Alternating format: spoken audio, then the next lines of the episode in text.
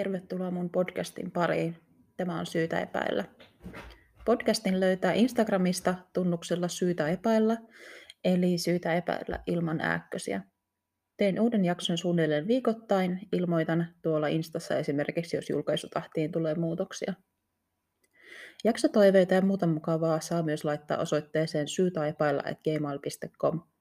Jos haluat, voit antaa podille tähtiarvostelun esimerkiksi Spotifyssa – Tiedoksi muuten, että äänitän ilmeisesti tänään jaksoa yhdessä koirani kanssa, eli jos täältä kuuluu epämääräistä rapistelua tai muuta koiramaista ääntelyä, se en ole minä, vaan tämä karvainen työparini. Tämän päivän jaksossa käsitellään tapausta, joka on kuin suoraan elokuvista. Valitettavasti tällä tarinalla ei ole onnellista loppua, sillä mustasukkaisuus ja sairaaloiden hallinnan tarve pilaavat lopulta monen ihmisen elämän lopullisesti – Tämä on tarina Kendra K. Hatcherin murhasta.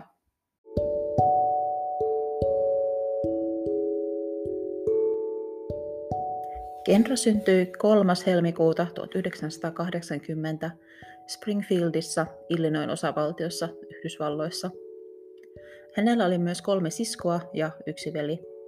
Kendran äitin nimi oli Bonnie Jameson ja isän Reagan Hatcher – Vanhemmat ovat sitten eronneet ja hänen äitinsä on mennyt uusiin naimisiin. Kenra oli hyvin läheinen perheensä kanssa ja aikuisena hän vietti erityisen mielellään aikaa veljensä ja siskojen lasten kanssa. Kenra opiskeli Espanjaa ja biokemiaa DePaul-yliopistossa Kentakissa ja myöhemmin hammaslääketiedettä University of Kentakissa. Hän meni naimisiin nuorena opiskelukaverinsa kanssa, mutta tämä liitto ei kestänyt. Avioeronsa jälkeen vuonna 2010 Kendra muutti Dallasin Texasiin, jossa hän työskenteli Smile Zone-nimisessä hammaslääketieteeseen erikoistuneessa sairaalassa lasten hammaslääkärinä. Dallasissa Kendra oli vuokrannut asunnon hulppeasta uudesta asuintalosta nimeltään Gables Park 17. Laitan jakson lähteisiin linkin sivulle, jossa tätä asuinkompleksia esitellään. Se kannattaa kyllä tsekata. Talosta löytyi muun muassa uima-allasalue, kuntosali, klubitalo, ympärivuorokautinen concierge-palvelu ja parkkihalli. Kenralla oli toki muitakin kiinnostuksen kohteita elämässään kuin hammaslääketiede. Vapaa-ajallaan hän piti matkustamisesta, bikramjookasta, shoppailemisesta ja juoksemisesta. Hän teki myös vapaaehtoistöitä Espanjassa ja Ecuadorissa. Lyhyesti sanottuna Kenra eli ainakin näin ulkopuolisen silmin varsin mukavaa kolmekymppisen sinkkunaisen elämää. Hän oli myös aloittanut deittailun uudestaan eronsa jälkeen ja käytti treffisovellus Tinderia. Toukokuussa 2015 Kenra pyyhkäisi oikealle profiilin kohdalla, jonka esittelyteksti kuului vapaasti suomennettuna näin. Elän lapsuuteni unelmaa lääkärinä. Olen erittäin onnellinen ja hyvässä paikassa elämässäni. Nautin juoksemisesta, uusiin paikkoihin tutustumisesta ja auton oven avaamisesta deitilleni Tämä mies oli nimeltään Ricardo Riki Panikua.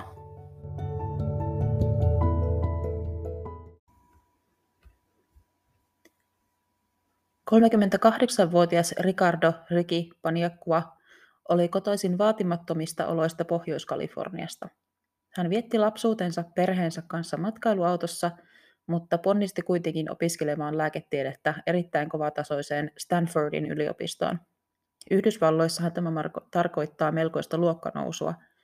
Rikin erikoisalaa olivat ihotaudit ja ihotautilääkärit voivat nopean googlettelun perusteella tienata tuossa maassa useita satoja tuhansia dollareita vuodessa. Ricardo oli myös mennyt naimisiin Kaliforniassa, mutta oli sitten eronnut. Dallasiin hän oli päätynyt alun perin vuonna 2011 suorittamaan lääketieteen opintoihin liittyvää residenssijaksoa, joka suomeksi on kai harjoittelu tai jonkunlainen erikoistuminen.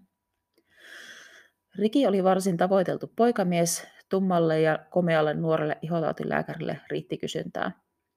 Miehen sanottiin muistuttava Frendeissä Rossia näyttelevää David Schwimmeria ja myös mä näen jotain yhdennäköisyyttä.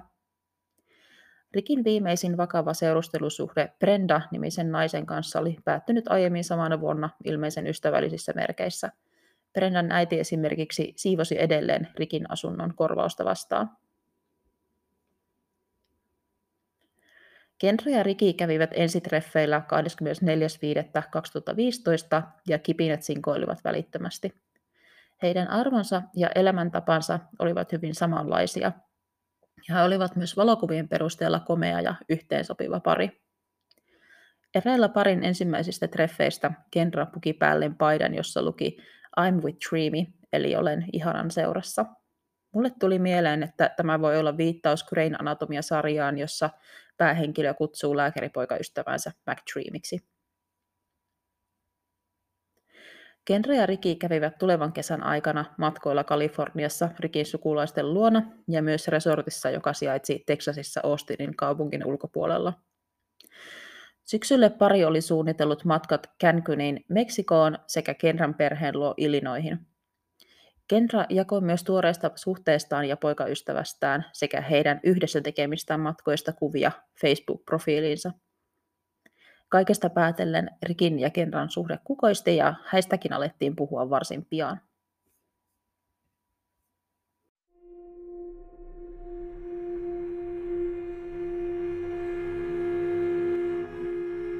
Syyskuun toisena päivänä vuonna 2015 Kendra lopetteli työpäivänsä aikaisin.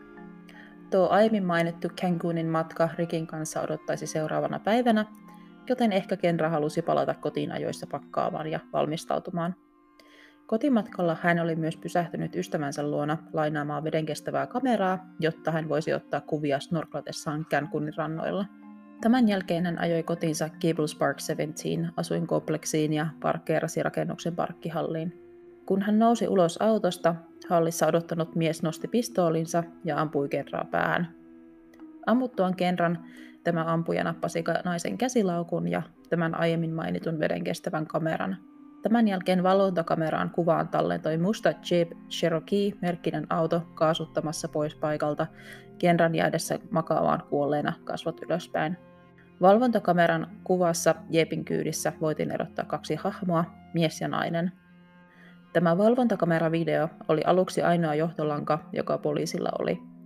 Syyllisen löytämiseksi poliisi päättikin julkaista kuvakaappauksia valvontakameravideolta toivoen, että joku tunnistaisi auton ja hahmot sen kyydissä. Dallesilainen autokorjaaja Jose Ortiz näki myös nämä kuvat uutisissa ja järkyttyi, kun tunnisti auton omakseen. Hän ei kuitenkaan ollut itse ajanut autoa tuona päivänä, sillä oli lainannut auton ystävälleen Brenda Delgadolle – Brenda Delgado syntyi Meksikossa 18.6.1982 vanhemmilleen Luisille ja Marialle. Tuona samana vuonna tehtaassa työskennellyt Luis päätti muuttaa perheensä, johon kuului Brendan lisäksi tässä vaiheessa myös yksi vanhempi lapsi, Yhdysvaltoihin paremman elämän toivossa. Perhe päätyi Dallasiin, jota Brendan isä kutsui mahdollisuuksien kaupungiksi. Maria löysi töitä Yhdysvaltojen postilaitokselta ja Louis työskenteli rakennustyömailla. Myöhemmin Marialle ja Luisille syntyi vielä kolme muuta lasta. Brendan lähtökohdat olivat siis hyvin tavalliset ja hänen perheensä voisi sanoa kuuluneen työväenluokkaan. Brenda halusi kuitenkin elämältään enemmän ja opiskeli ahkerasti. Hän oli myös opettajien keskuudessa pidetty oppilas. Koulun ohessa Brenda myös työskenteli osa-aikaisesti kukkakaupassa ja tarjoilijana. Valmistuttuaan high schoolista vuonna 2000 kunnianhimoinen nainen olisi halunnut mennä yliopistoon opiskelemaan lääketieteitä, mutta Mariella ja Luisilla ei ollut tähän rahaa. Brenda pääsi kuitenkin töihin hammashoitajaksi, englanniksi dental assistant, ja teki tämän lisäksi töitä hampaiden valkaisijana. Tässä vaiheessa jo huomautus, että mulle jäi todella epäselväksi, että miten Yhdysvalloissa menee nämä erilaiset hampaidenhoitoon liittyvät tutkinnot, niiden koulutus- ja kelpoisuusvaatimukset. Luultavasti tähän jakson on siis eksynyt näiden osalta jokin asiavirhe ja käännöskukkanen pahoittelut jo etukäteen. Kun Brenda muutti kotoa, hän asettui asumaan tyhjillään olleeseen huoneeseen ystävänsä ja tämän aviomiehen luo. Brenda tapaili miehiä, mutta oli esimerkiksi veljensä kertoman mukaan myös valikoiva ja jokseenkin pidättyväinen suhteissaan. Brenda saattoi esimerkiksi ottaa ystävänsä mukaan esiliinaksi treffeillä. Hän käytti myös treffisovelluksia ja niiden kautta hän tutustui myös syksyllä 2012 Rikiin. Hurmaava lääkäri vei nopeasti Brendalta jalat alta. Jo ensi treffeille Riki vei Brendan Jennifer Lopezin konserttiin. Suhde myös eteni erään sattuman kautta verrattain nopeasti. Marraskuussa 2012, vain kolme kuukautta ensitreffien jälkeen, Brendan kämppispariskunta ilmoitti, että he toivoisivat naisen muuttavan pois asunnosta. Riki suostui siihen, että Brenda muuttaisi hänen luokseen ja pian nuori pari asuikin jo yhdessä hulppeassa asunnossa. Brenda oli onnensa kukkuloilla. Komea ja hyvin palkattu lääkäri oli juuri sellainen kumppani, jonka hän oli aina halunnut ja jonka hän mielestään ansaitsi. Suhde kukoisti, mutta kesäkuussa 2013 Brenda ja Riki joutuivat ison valinnan eteen, kun Brenda huomasi olevansa raskaana. He päätyivät aborttiin, eikä Brenda kertonut raskaudesta esimerkiksi vanhemmilleen. Puhelimensa Notes-appiin tekemässään muistiinpanossa Brenda kuitenkin avautui siitä, miten päätös ahdisti häntä ja miten hän toivoi Rikin ja hänen saavan lapsia joskus myöhemmin. Syksyllä 2013 Brenda aloitti hammashygienian opinnot. Monet hänen opiskelijakaverinsa ovat myöhemmin kertoneet, että Brenda ei puhunut mistään muusta kuin Rikistä. Vuoden 2014 alkupuolella Riki antoi Brendalle niin sanotun lupaussormuksen, ja Brenda vei Rikin tapaamaan sukulaisia Meksikoon. Hän kävi opiskelujensa ohessa töissä voidakseen auttaa maksamaan osansa heidän uudesta yhteisestä asunnostaan, jota Brendan äiti kävi välillä siivoamassa.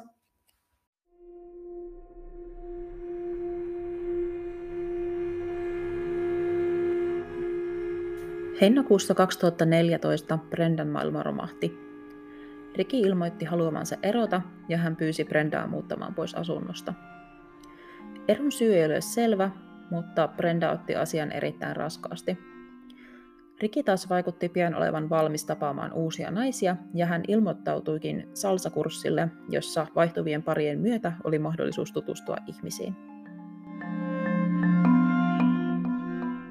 Yllättäen Brenda sattui olemaan samalla kurssilla ja yhteinen harrastus toi parin taas yhteen joksikin aikaa. Pari ei muuttanut takaisin yhteen, mutta Riki autteli Brendaa esimerkiksi ottamalla hänen puhelinliittymänsä osaksi omaa sopimustaan. Suhde ei kuitenkaan tälläkään kertaa kestänyt, vaan Riki jätti Brendan lopullisesti helmikuussa 2015. Pari kuitenkin pysyi ystävinä ja Riki esimerkiksi hoisi edelleen tämän Brendan puhelinliittymän. Brenda myös autteli Rikiä tarpeen mukaan esimerkiksi tarjoamalla kyydin, kun miehen auto oli korjaamolla. Entinen pariskunta myös törmäsi usein sattumalta toisiinsa eri puolilla Dallasia. Riki kohtasi entisen tyttöystävänsä esimerkiksi Katie Trailin ulkoilualueella. Kerran Brenda sattui olemaan yhtä aikaa samassa ravintolassa, johon Riki oli tullut treffeille toisen naisen kanssa.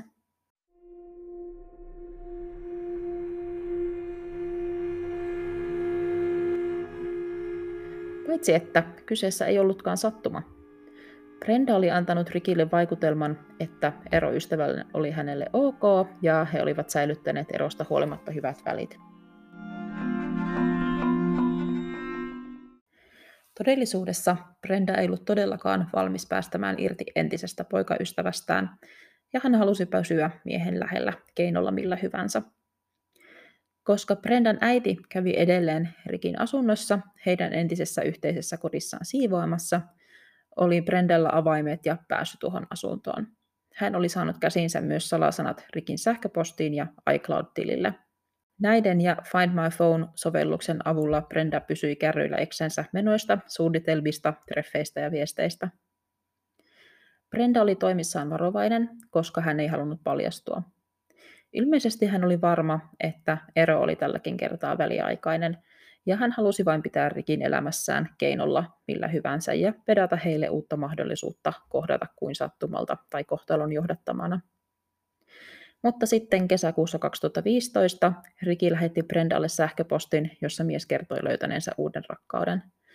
Kuvan astui Kenra Hatcher, nainen, joka vaikutti olevan juuri sellainen kuin Brenda Delgado olisi halunnut olla ja jonka elämää Brenda olisi halunnut elää. Ja ennen kaikkea Nainen, joka rakastui mieheen, joka Brendasta kuului hänelle.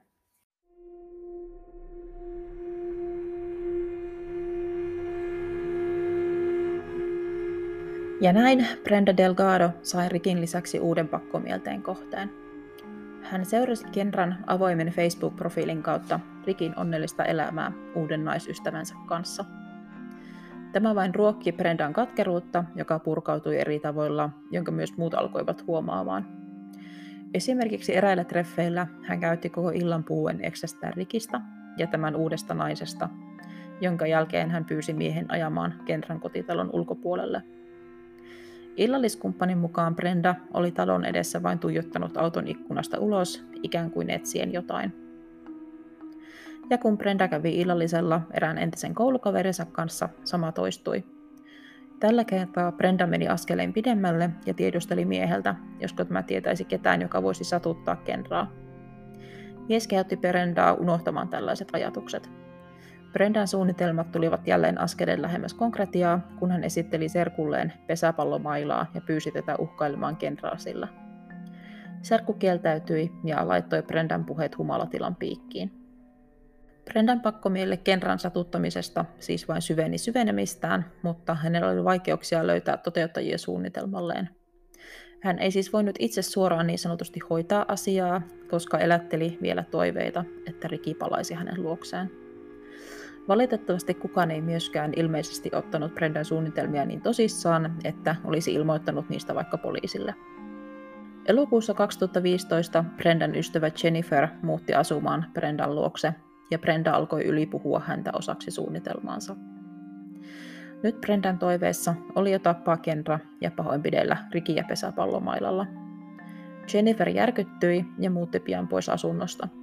Tämän jälkeen Brenda siirtyi rekrytoinneissaan Jenniferin ystävän Crystalliin, joka oli tuolloin 23-vuotias yksinhuoltaja äiti köyhältä alueelta. Brenda oli lopulta löytänyt ihmisen, joka oli kyllin epätoivoisessa tilanteessa tarttuakseen hänen tarjoukseensa – Crystal myös ihaili Brendaa, joka vaikutti elävän mukavaa elämää. Joissain lähteissä Crystalin nimitettiin jopa Brendan parhaaksi ystäväksi, jo tämä hieman epäilen, koska naiset olivat tunteneet tässä vaiheessa hyvin lyhyen aikaa. Brenda teosi Crystalille 500 dollaria osallistumisesta Kenran murhaan ja surkeassa taloudellisessa tilanteessa ollut Crystal, jolla ei muuten ollut aikaisempaa rikosrekisteriä, tarttui tähän.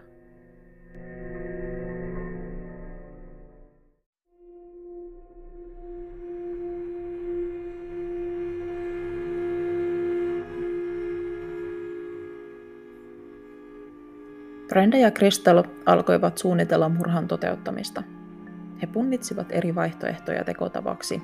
Pöydällä oli ampumisen lisäksi myös Kenran piikittäminen heroiinilla tai rauhoittavilla aineilla. Ampuminen todettiin kuitenkin nopeammaksi vaihtoehdoksi. Kaksiko kävi urheilutarvikeliikkeessä aikomuksenaan ostaa käsiase, mutta he tulivat viime hetkellä siihen tulokseen, että ase olisi näin liian helppo yhdistää heihin. Brenda ja Crystal päättivät tarvitsevansa lisäksi jonkun, joka ampuisi Kenran, ja että Crystal toimisi teossa kuskin ominaisuudessa. Kummallakaan naisella ei sattunut olemaan palkkamurhaajia piireissään, joten he alkoivat etsiä Koplan kolmatta jäsentä ajelemalla ympäriinsä Kristallin asuinalueella. Siellä he kyselivät ohikulkijoilta, josko he tuntisivat jonkun, joka voisi tappaa ihmisen rahasta, Pakko todeta tähän väliin, että mun mielestä tämä todella alleviivaa sitä, miten paha Brendan pakko meille asiasta oli ja toisaalta miten umpikujassa Crystal oli elämänsä kanssa. Uskomatonta kyllä, he onnistuivat näin löytämään etsimänsä. Christopher Love oli huumekauppias, joka oli ennestään tilillä väkivaltarikoksista. Miehen seuraava urahaave oli perustaa prostituutiorinki, Tätä varten hän tarvitsi rahoitusta ja hän oli valmis tarttumaan Brendan tarjoukseen. Brenda Delgado siis tarjosi Christopherille Brenda Delgado siis tarjosi Christopherille melko vaatimatonta palkkiota, joka koostui huumeista ja pienehköstä summasta rahaa, mutta hän valehteli Christopherille tuntevinsa kartellin jäseniä. Christopher arveli näiden kontaktien olevan hyväksi hänen parittajan uralleen, joten pienehkö käteiskorvaus ei haitannut. Näin kolmikko alkoi suunnitella itse toteutusta. He vakoilivat Kenraa, jotta saisivat esille hänen rutiininsa ja päättivät siihen, että teko kannattaisi naamioida ryöstöksi. Brenda Delgado valmistui hammashygienistiksi 26.8.2015. Riki lähetti Excelleen onnitteluviestin, mutta ilmoitti samalla, että hän joutuisi ottamaan Brendan numeron pois puhelinliittymästään. Hän oli nimittäin muuttamassa lokakuussa uuden työpaikan perässä Sacramentoon, Kaliforniaan. Tähän oli siis vain noin kuukausi aikaa, ja Brenda tajusi, että aika oli käymässä vähin. Hän päätti, että Kenra Hatcherin pitäisi kuolla ennen Rikin ja Kenran 3.9. koittavaa Kankunin matkaa. Brendahan toki tiesi tästä, koska oli nähnyt lentoliput Rikin sähköpostissa. Murhapäiväksi hän sopi Kristallin ja Christopherin kanssa toinen 9. vuonna 2015. Brenda halusi huolehtia, ettei häntä voitaisi mitenkään yhdistää rikokseen, joten hän lainasi ystävänsä BMWn, Kristallin ja Christopherin käytettäväksi. Bemarin kytkin kuitenkin hajosi ja Brenda vei sen ystävänsä Jose Ortizin autokorjaamolle. Naisen suunnitelmista täysin tietämättömänä Jose lainasi ystävällisesti Brendalle oman mustan Jeep Cherokeeinsa ajettavaksi sillä aikaa, kun hän korjasi BMWtä. Brenda tarvitsi myös alibin, joten Crystal kyyditsi hänet kirjastoon, jossa Brenda oli sopinut opiskelevansa erästä hammashoitosertifikaattia varten murhan aikaan. Myöhemmin Brenda menisi vielä Hoseen kanssa syömään Chilis-ravintolaan. Sen jälkeen Crystal poimi kyytiinsä Christopherin. Yhdessä he varjostivat Kenra Hatcheria, kunnes lopulta kohtasivat hänet Gables Park 17-kompleksin parkkihallissa seitsemän jälkeen illalla. Christopher ampui Kenraa päähän takapäin surmaten naisen ja otti mukaansa tämän käsilaukun ja Kenran ystävältään lainaamansa kameran. Sen jälkeen hän hyppäsi Kristallin ajaman Jeepin kyytiin ja kaksikko poistui paikalta.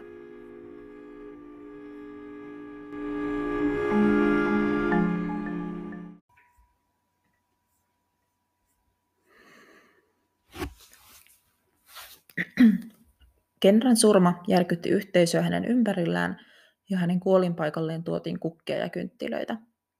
Surun murtama Riki viestitti myös Brendalle menettäneensä tyttöystävänsä traagisesti, ja nainen oli valmis tukemaan entistä avopuolisoaan kaikin mahdollisin tavoin. Brenda esimerkiksi tarjoutui käymään miehen puolesta kaupassa, josta hän oli kiitollinen. Rikille ei tullut mieleenkään, että Brenda olisi jotenkin sotkeentunut tapaukseen, eikä hän osannut nimetä Brendaa poliisille, kun he kysyivät, kuka voisi olla teon takana.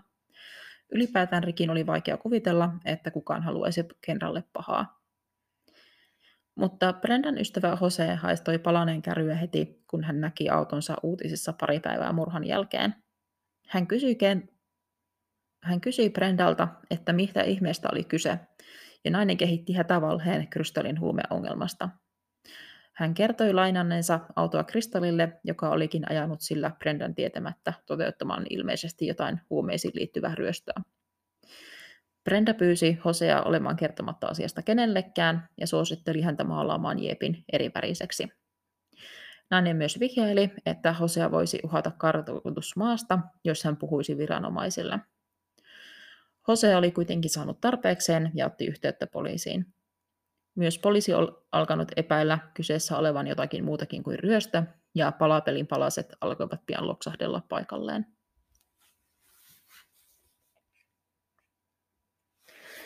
Poliisi haki Brendan kuulusteltavaksi.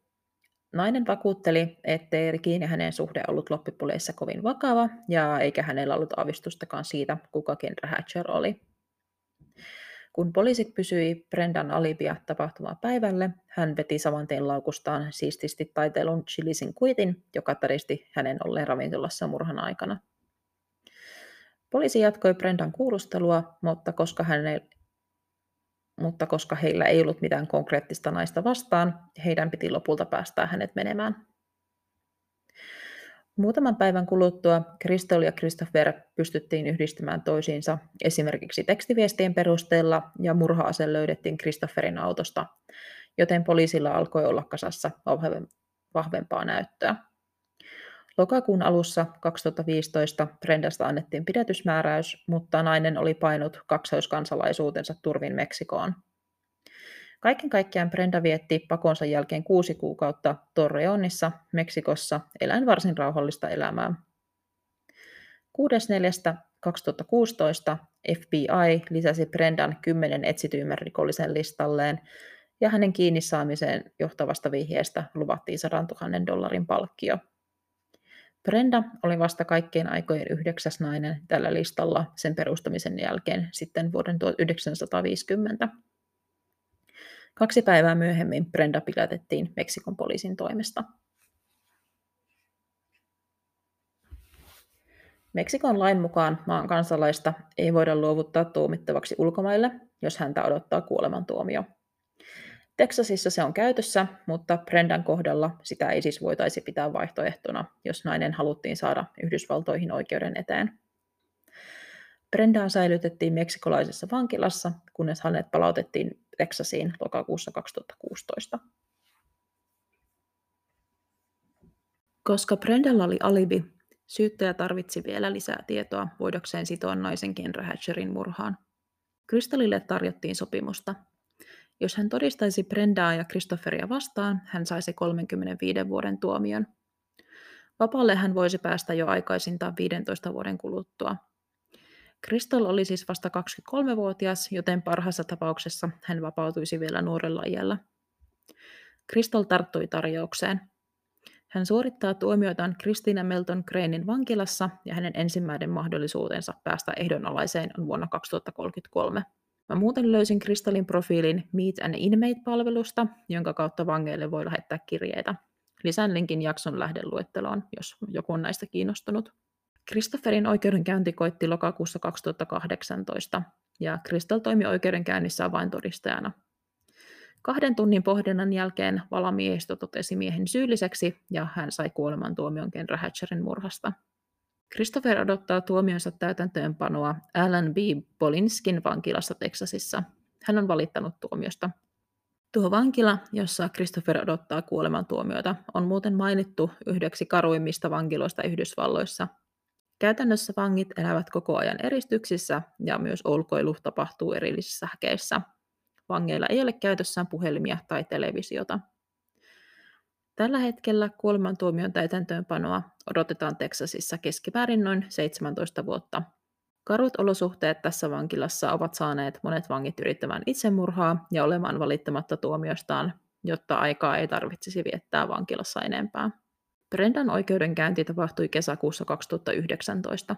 Hän piti istunnossa kasvonsa peruslukemilla ja hän keskittyi tuijottamaan suoraan eteenpäin.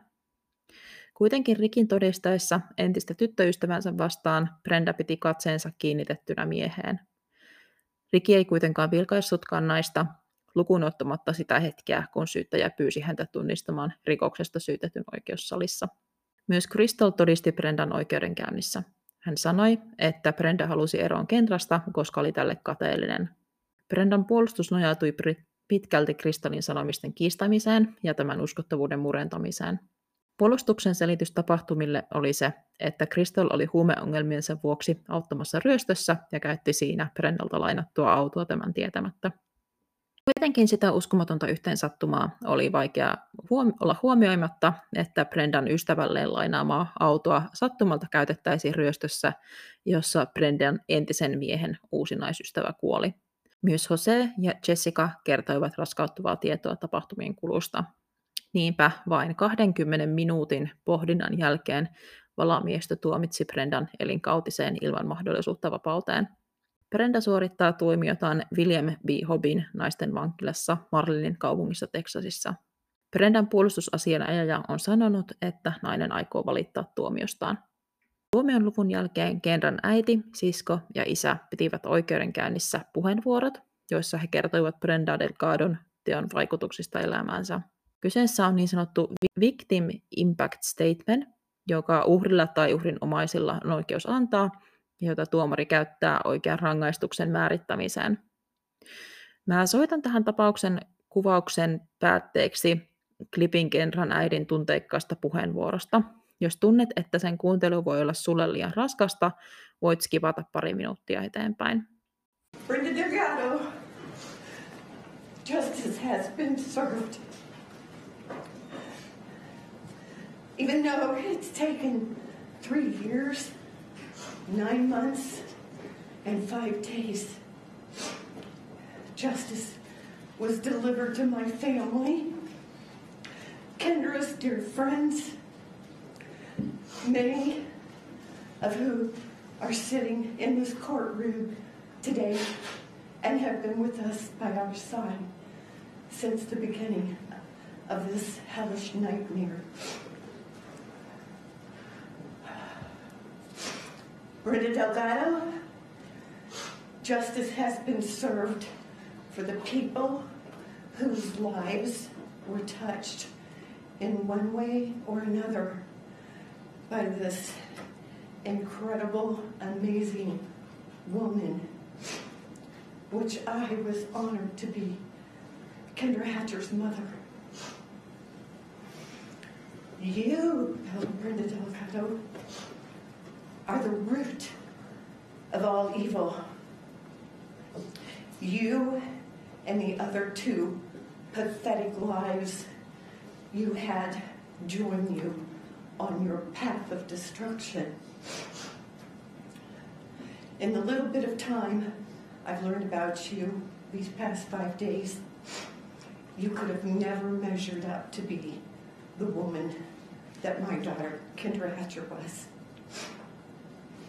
And just so you know, Brenda Delgado, Kendra was never rich, and she was never wealthy.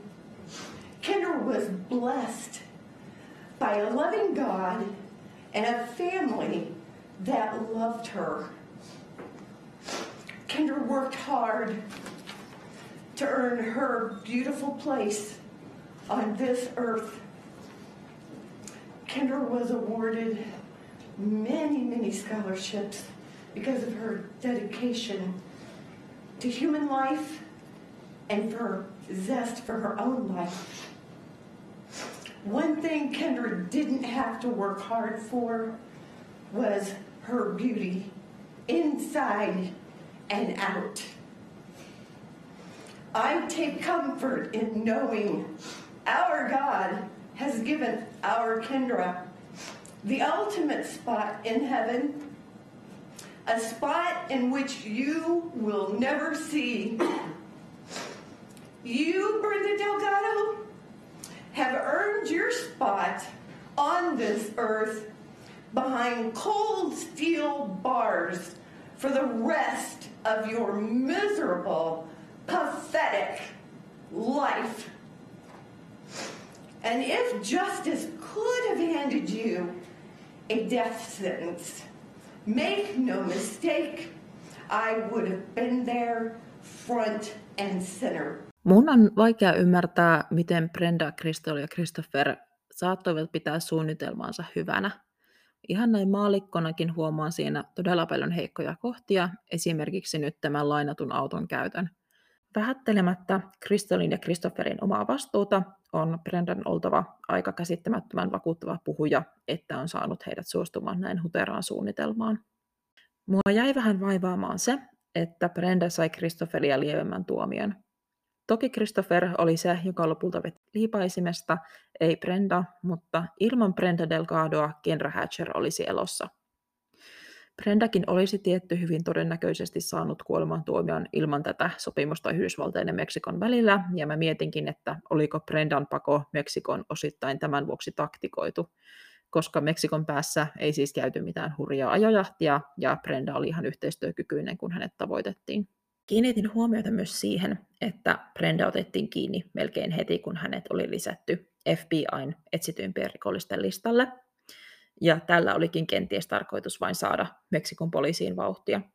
Tuo FBIn etsityimpien rikollisten lista on mielenkiintoista luettavaa. Mä lisään siitä linkkejä lähdeluetteloon.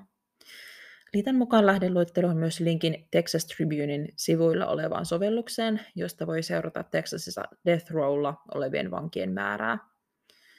Vankeja voi suodattaa esimerkiksi iän, sukupuolen, rodun ja tuomion aiotun täytäntöön panopäivän mukaan. Aika todella karua näin suomalaisten näkökulmasta, joten tähän välin disclaimer. Jos olet herkkä, älä klikkaa. Sieltä löytyy myös Christopherin profiili. Samaiselta Texas Tribuneilta löytyy myöten myös sivu, jossa voi seurata kuolemantuomiossa käytettyjen ruiskeiden riittävyyttä. Tähän tapaukseen liittyen yhdellä mun suosikki YouTubettajalla, Dr. Grandella, on tästä tapauksesta mielenkiintoinen analyysivideo. Hän siis pohtii tällaisia tapauksia psykologin näkökulmasta ja puhuu tässä tapauksessa Bredan mahdollisesti kokemasta oikeudesta tietynlaiseen elämäntyyliin. Lisään linkin tähän videon lähdeluetteloon. Kiitos kun kuuntelit mun podcastia. Palataan taas asiaan ensi kerralla, kun on syytä epäillä.